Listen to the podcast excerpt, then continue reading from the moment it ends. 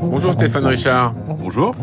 Ex-PDG d'Orange, donc, et aujourd'hui banquier d'affaires, je le disais. Euh, on parle de vous à la présidence du conseil de surveillance du, du grand port maritime de Marseille. Euh, Qu'est-ce qu'il en est alors? Écoutez, il y a, le grand port maritime de Marseille euh, a effectivement un organe qui est un conseil de surveillance, qui est un organe non exécutif.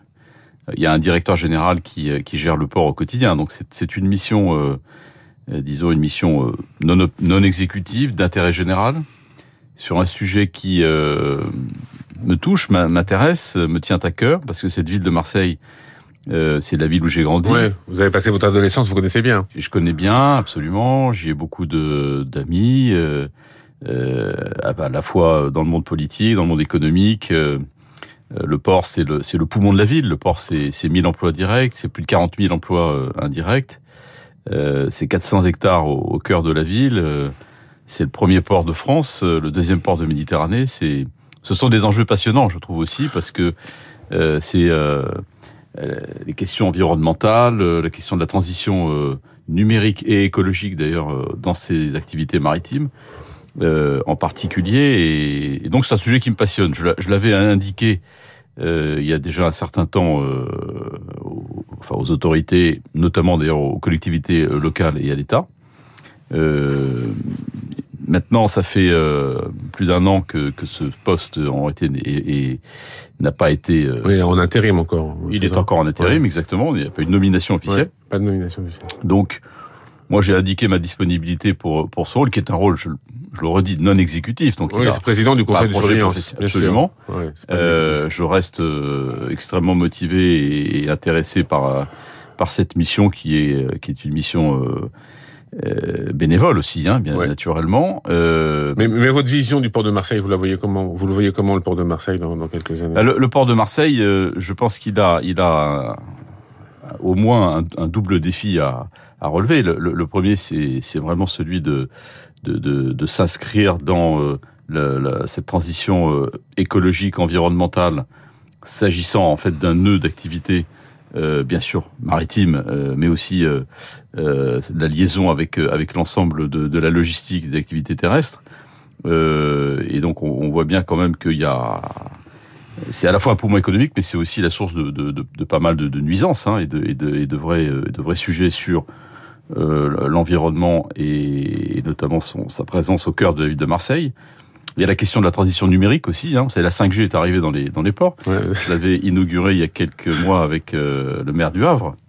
Euh, ça avait été l'occasion d'ailleurs de discuter aussi avec euh, les syndicats et les personnels des, des, ports qui voyaient arriver cette technologie euh, peut-être avec un certain nombre de peurs. Donc ça aussi c'est un. Mais en même temps, ça représente beaucoup d'opportunités aussi pour transformer les métiers et améliorer l'efficacité des ports. Euh, et c'est stratégique en plus, on le voit en plus avec le Covid, la crise sanitaire, Absolument. Euh, avec ah, CMA CGM. stratégique. CMA CGM est un très grand acteur aussi, bien sûr, et marseillais et mondial maintenant dans le transport maritime. On voit combien c'est important. Mais le port de Marseille, c'est aussi Interxion qui est le, le, le, deuxième opérateur euh, mondial de, de data center c'est un nœud de connexion de câbles sous-marins. Nous, enfin, je, nous, Orange, pardon, je le dis encore. Vous êtes bien placé pour le savoir. Euh, C'était 14 câbles sous-marins oui, qui arrivaient à, à, Marseille. Donc, vous voyez, c'est, vraiment le creuset de, de, tout un tas de problématiques que je trouve, moi, passionnantes. Euh, donc, euh, bon, on verra quel, quel, dans quel calendrier et quelles décisions l'État prendra euh, in fine sur ce sujet, mais, mais en tout cas, moi, je suis toujours extrêmement motivé. Alors maintenant, vous êtes euh, banquier d'affaires hein, euh, chez, chez Perella Weinberg. Euh, on parle donc les fusions et acquisitions ont beaucoup baissé euh, depuis le début du, du, trimestre, notamment en France, euh, du fait de euh, la hausse des taux, du fait de l'inflation, du fait des, des incertitudes mmh. conjoncturelles. Qu'est-ce que vous vous observez de ce côté-là? Est-ce que, est-ce que vous notez une inquiétude de la part des investisseurs? Bon, d'abord, je pense que c'est vraiment un, un, type de sujet qui est difficile de suivre au mois, au mois le mois ou même au trimestre le trimestre, parce qu'on voit bien qu'il est, euh, il peut être extrêmement impacté par euh, l'aboutissement de grosses opérations. Euh, ceci dit, la tendance générale que l'on observe, c'est bien celle d'une année 2021 qui a été exceptionnelle. quand on regarde le volume des, des, des, des transactions, transactions. Et euh, j'allais dire assez naturellement, euh, il y a une baisse quand même assez assez forte, mondiale d'ailleurs, hein, pas, mmh. pas uniquement en France, sur le premier trimestre euh, 2022. c'est une baisse, c'est pas non plus un écroulement. Il y a quand même encore un certain nombre d'opérations qui sont en cours ou qui, ont abouti au premier trimestre 2022, opérations dans lesquelles d'ailleurs Perella Weinberg s'est parfois inscrite aussi comme un conseil tout à fait décisif. la période qu'on vit aujourd'hui, dans laquelle on entre, va être une période sans doute chahutée. Vous l'avez dit, hausse des taux, euh, difficulté de la supply chain euh, sur euh, l'approvisionnement, matières premières, ouais. approvisionnement, jusqu'à approvisionnement, on en parlait tout et, et autres. Euh, et puis euh, un contexte euh, financier aussi, un macro-financier, euh, qui a quand même radicalement changé et qui fait qu'un certain nombre d'entreprises risquent d'être confrontées à des, à, des, à des problèmes financiers et des problèmes de restructuration aussi. C'est aussi une période qui, pour des conseils comme Perella, euh, est une période d'opportunité notamment sur toute l'activité de restructuration euh, de bilan et de dette, d'augmentation de, de, de, capital, euh, pour des entreprises euh, jeunes, pour des entreprises de taille moyenne, euh, une période de restructuration pour des grands groupes aussi, euh, mais, mais, ouais. mais est-ce qu'il n'y a pas eu des excès quand même euh, ces dernières années, notamment sur les prix? C'est vrai qu'avec euh, cette politique de bas, sur les valorisations, on atteint des niveaux oui. quand même stratosphériques et, et, on parle de bulles et tout. Est-ce qu'on a des raisons de s'inquiéter? Est-ce qu'il y a vraiment une bulle sur les valeurs technologiques et en matière de fusion et acquisition? Alors, je dirais pas en matière de fusion-acquisition parce que c'est très large et, et ça, oui, enfin, ça sur, les transactions, sur le montant des transactions, sur le prix des transactions. Qui est des, qui est des bulles euh, sur euh, certaines valorisations, certaines valeurs, euh, et, et, en particulier dans la technologie, ça me semble une évidence. D'ailleurs, on voit bien que depuis le début de l'année, euh, cette bulle, euh, si elle n'est pas, elle pas complètement éclatée, mais elle s'est quand même fortement réduite. Vous avez vu que les, si on prend juste ce, mmh. ce critère, la, la capitalisation euh, cumulée du, du, GAFAM aux États-Unis à la fondue de plus de 1000 milliards de dollars. Donc on voit bien qu'il y a des corrections qui sont à l'œuvre. Est-ce qu'elles sont finies? Sans doute pas. Non, mais ça rend et... plus compliqué les transactions, de voir qu'il que y a beaucoup de volatilité, que ça baisse, que la tendance est en train de s'inverser. Alors, je suis pas sûr que ça les rende plus compliqués, mais c'est vrai que euh, on sort d'une période où les valeurs elles ont été tirées énormément par un accès quasi illimité et très peu cher euh, à l'argent, puisque et notamment sous le volet de la dette. Euh, que ça soit des dettes de marché ou des dettes privées. Là, on, on rentre dans une période où c'est tout à fait euh, différent. Mais est-ce que ça rend pour autant euh, le besoin de transactions est, moindre Non, je ne crois pas. Simplement, euh, ça, ça, crée euh, un environnement des contraintes un, peu, un peu différents.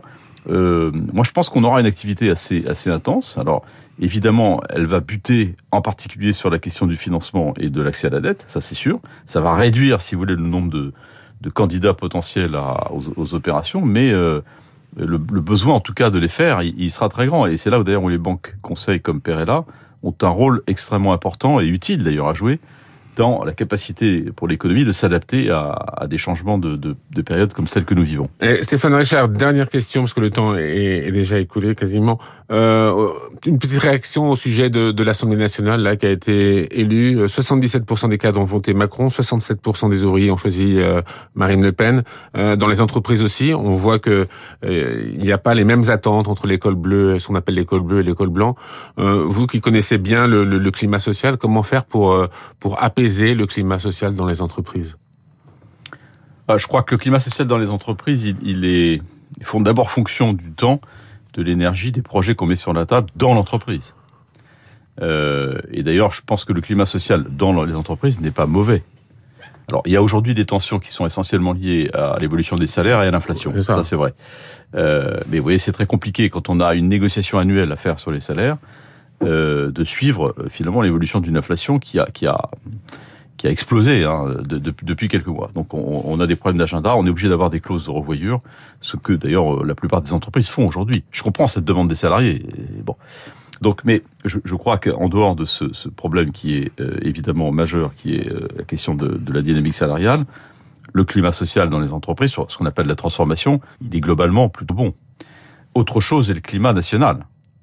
Mais dans le climat national, euh, moi en tant que citoyen, ce qui me frappe, c'est surtout le, le discours des, des, des, forces politiques euh, et cette, cette façon, euh, je dirais, mal, malgré tout bien française, que, que l'on a euh, de toujours parler de ce qui divise, de ce qui éloigne, euh, de toujours être dans un discours de, de, euh, de, radica de radicalité finalement hein, et, et d'opposition, en tout cas pour la partie de, de l'opposition. Euh, et la grande difficulté que toutes ces forces politiques ont à, à trouver un, un, discours plus raisonnable qui vise peut-être des compromis ou, ou des coalitions. Euh, c'est ça qui est ce que inquiétant. souhaitait Et Emmanuel Macron hier soir, C'est ce qu'il a fait hier soir. Et je pense que c'est c'est de sa part courageux de le faire. Mais maintenant, quelle va être la réponse que qu'il va trouver en face C'est ça la question. Merci Stéphane Richard d'avoir été l'invité euh, ce matin sur Radio Classique. Je rappelle que vous êtes l'ex-PDG d'Orange et aujourd'hui banquier d'affaires chez Perella Weinberg. Merci, bonne journée Stéphane. Richard. Bonne journée à vous. Il est 6h54 euh, dans un instant, trois minutes pour la planète. On va aller du côté de l'Arctique.